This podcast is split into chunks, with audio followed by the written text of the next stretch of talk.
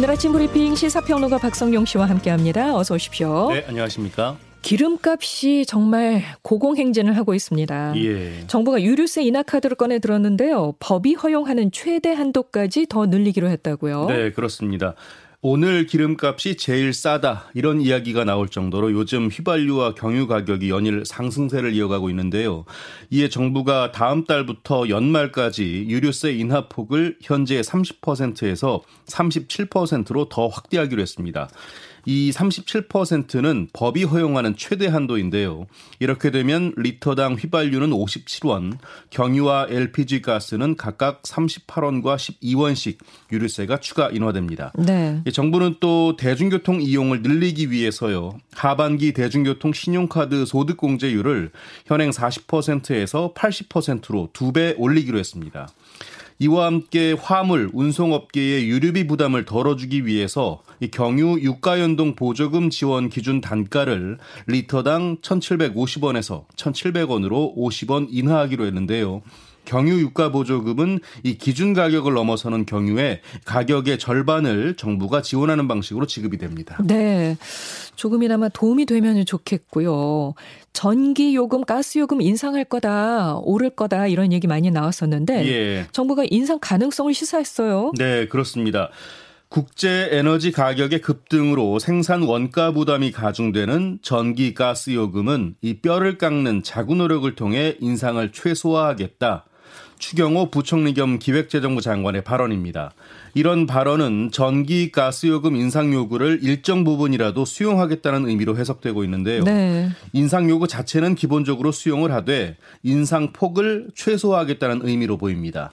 다만 한전이 전기요금 인상에 앞서서 경영 효율화와 연료비 절감, 출자 지분 매각, 부동산 매각처럼 뼈를 깎는 자구 노력을 선행해야 한다는 입장이고요. 이와 함께 전력시장 가격 결정 체계를 바꾸는 제도 개선 작업도 병행할 예정입니다.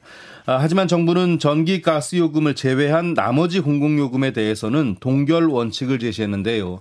공공기관의 자체 재정 여력과 경영 효율화 등을 통해서 요금 인상 압력을 최대한 흡수하라는 겁니다. 정부는 동결되는 공공요금으로 도로 통행료, 철도요금, 우편요금, 광역 상수도요금, 자동차 검사 수수료 등을 들었습니다. 네. 오늘 24일부터 저소득층 약 227만 가구에 한시 긴급 생활 지원금이 지급됩니다. 네. 기초생활보장수급자 약 179만 가구와 법정 차성위 계층 그리고 아동 양육비를 지원받는 한부모 가구 약 48만 가구에 대해서 오는 24일부터 긴급 생활지원금이 지급이 됩니다. 이 지원 금액은 생계 의료급여 수급 1인 가구에 최대 40만 원, 4인 가구에 최대 100만 원인데요. 금액은 급여 자격이나 가구원 수에 따라 달라질 수 있습니다. 네. 이 대상자는 별도의 신청을 하지 않아도 읍면동 주민센터에 방문을 해서 선불형 카드나 지역화폐 카드로 받을 수 있는데요. 이번 1회 한시 지급되고요. 지원금은 올해 안에 모두 사용해야 합니다. 부산과 대구, 세종 등은 24일부터 서울과 대전, 울산, 제주 등은 27일부터 지급하고요. 네. 나머지 지역도 6월 안에 지원을 시작합니다. 네. 자, 요양병원과 요양시설의 대면 접촉 면회 오늘부터 전면 허용됩니다. 네, 그렇습니다. 요양병원, 요양시설에 있는 가족을 만나는데 그동안 제약이 됐던 코로나 백신 접종 기준이 오늘부터 사라지는 건데요. 그러니까 오늘부터는 백신 접종하지 않아도 접촉 면회가 가능합니다. 자, 그리고 4명으로 제한된 면회객 수도요. 기관 상황에 따라서 면회 가능 인원을 결정할 수 있습니다. 그리고 입소 입원자의 외출 외박 허용 범위도 확대되는데요. 4차 접종을 마쳤거나 2차 이상 접종 후에 확진 이력이 있을 경우 외래 진료 목적이 아니어도 외출 외박을 할 수 있습니다. 다만 외출 외박 후 복귀할 때는요. PCR 검사 또는 신속 강원 검사로 음성 여부는 확인해야 됩니다. 자, 이런 가운데 오늘 발표될 코로나 신규 확진자 수는 4천 명 안팎이 될 것으로 예상됩니다. 네, 요양병원과 요양시설에 가족이 있는 분들의 경우는 정말 오늘 귀가 번쩍 뜨이셨을 것 같은데 그렇습니다. 실내에서 면회를 할 때에는 뭐 백신을 접종하지 않아도 만날 수는 있지만 마스크는 꼭 착용하셔야 된다는 거. 방역 수칙은 아, 준수하셔야 예, 된다는 그렇습니다. 점. 방역 수칙은 잘 지키셔야 됩니다. 예, 아, 그래도 얼마나 반가우시겠어요. 그럼요. 예. 음.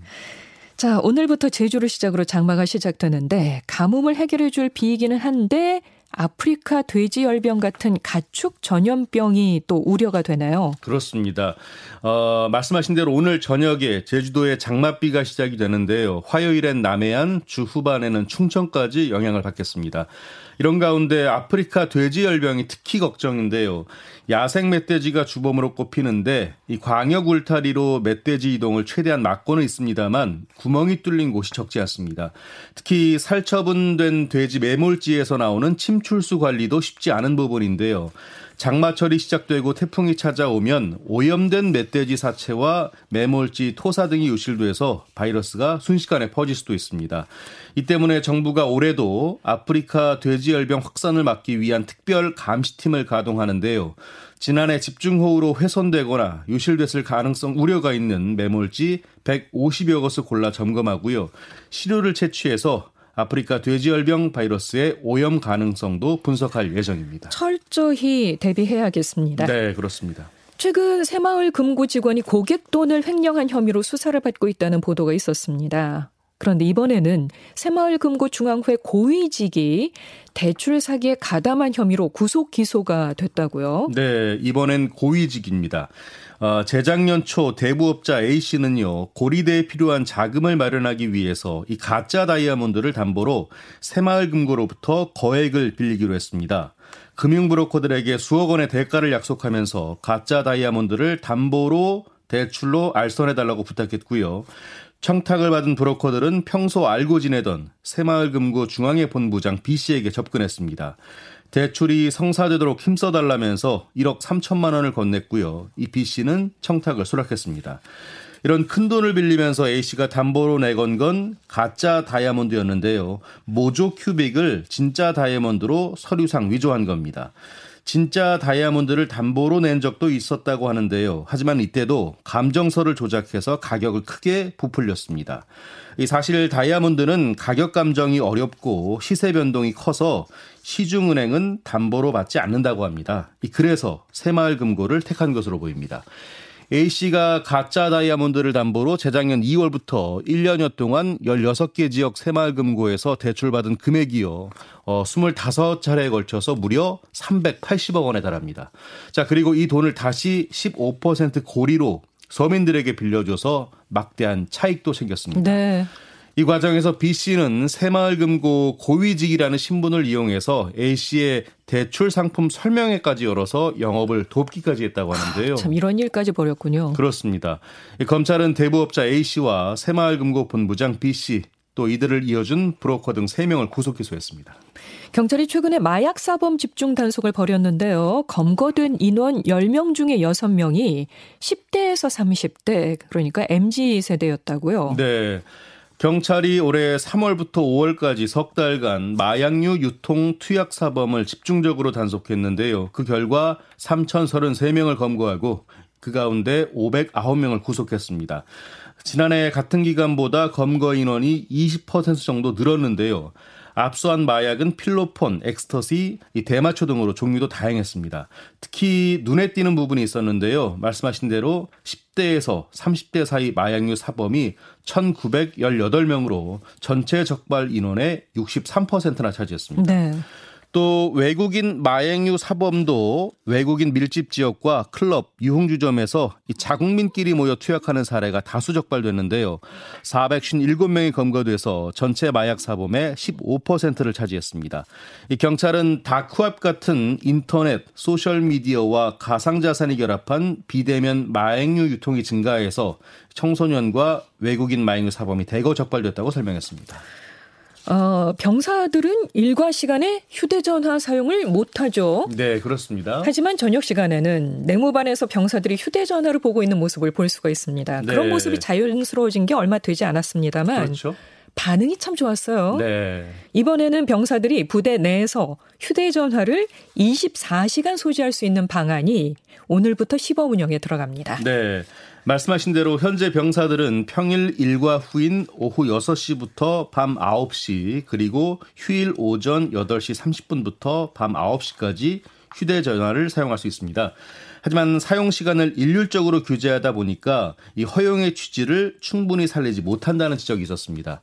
국방부는 이에 따라 오늘부터 12월 31일까지 추가 시범 운영에 나서는데요. 이 시범 운영은 군별로 두세 개 부대를 대상으로 다양한 유형을 적용해서 이루어집니다. 일단 현역병은요, 아침 점호 이후부터 오전 8시 30분, 그리고 오후 5시 30분부터 9시 시간대의 최소형, 또 아침 점호 이후부터 밤 9시의 중간형, 그리고 24시간 소지하는 자율형, 이렇게 세 개 유형으로 운영됩니다. 국방부는 이번 시범 운영을 통해서 병사들의 휴대전화 소지 시간 확대 범위를 판단하고요. 임무 수행과 보안에 미치는 영향을 파악한 뒤에 소지 시간 확대를 추진한다는 계획입니다. 대형마트 장 보시는 분들 묶음으로 돼 있는 농산물 샀다가 남겨서 결국 네. 버렸다는 얘기들 많이 하시는데요. 음. 오늘부터 전국 대형마트에서 낱개로 살 수 있습니다. 농산물을. 네, 맞습니다. 어, 최근 1인 가구가 늘면서 농식품을 낱개로 구매하려는 사람들이 늘고 있는데요. 하지만 마트에서는 여전히 여러 개가 포장된 형태로 판매되는 경우가 많습니다. 이에 소비자들은 필요한 양보다 많이 사게 되고요. 유통 과정에서 포장재 같은 폐기물이 발생하는 문제도 있었습니다. 이에 정부가 앞서 지난 2월에 양파 낱개 판매 시범 행사를 진행한 바 있는데요. 그렇죠. 긍정적인 반응이 나타나자 농산물의 종류를 확대해서 전국적으로 낱개 판매를 시행하기로 결정한 겁니다. 오늘부터요. 이마트, 롯데마트, 홈플러스, 농협 하나로 유통, GS 더 프레시 등 이 대형마트 다섯 곳과 협력해서 농산물 무포장 낱개 판매를 전국적으로 시행합니다. 네. 자, 피아니스트 임윤찬이 세계적 권위의 피아노 경연 대회인 미국 반 클라이번 국제 피아노 콩쿠르에서 역대 최연소로 우승을 차지했습니다. 네, 그렇습니다. 임윤찬은 미국 텍사스주 포트워스에서 폐막한 제16회 반 클라이번 콩쿠르 최종 라운드에서요. 결선에 오른 6명 가운데 최고 점수를 얻어 1위를 차지했습니다. 반 클라이번 콩쿠르는 만 나이로 18세에서 31세까지 출선할 수 있는데요. 2004년 2월생인 이윤찬은 만 18세의 나이로 우승하면서 이 대회 60년 역사상 최연소 우승 기록을 세웠습니다. 네, 대단합니다. 네, 이윤찬은 또 전 세계 클래식 팬 3만여 명이 참여한 인기 투표 집계 결과에 따라 청중상도 받았고요. 현대곡을 가장 잘 연주한 경연자에게 주는 비벌리 테일러 스미스 어워드까지 차지해서 3관왕에 올랐습니다. 이 참고로 반 클라이번 콩쿠르는요. 냉전 시절이던 1958년 소련에서 열린 제1회 차이콥스키 국제 콩쿠르에서 우승한 미국의 피아니스트 반 클라이번을 기념하는 대회입니다.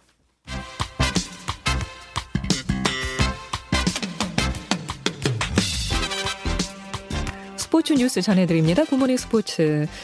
우리 젊은 사람들의 멋진 이야기를 또 전해드릴 수 있어서 기분이 좋으네요. 네, 그렇습니다. 한국 선수로는 박태환 이후에 11년 만에 롱코스 세계 수영 선수권 대회 메달을 노리고 있는 황선우 선수가 결승에 진출했습니다. 네, 그렇습니다.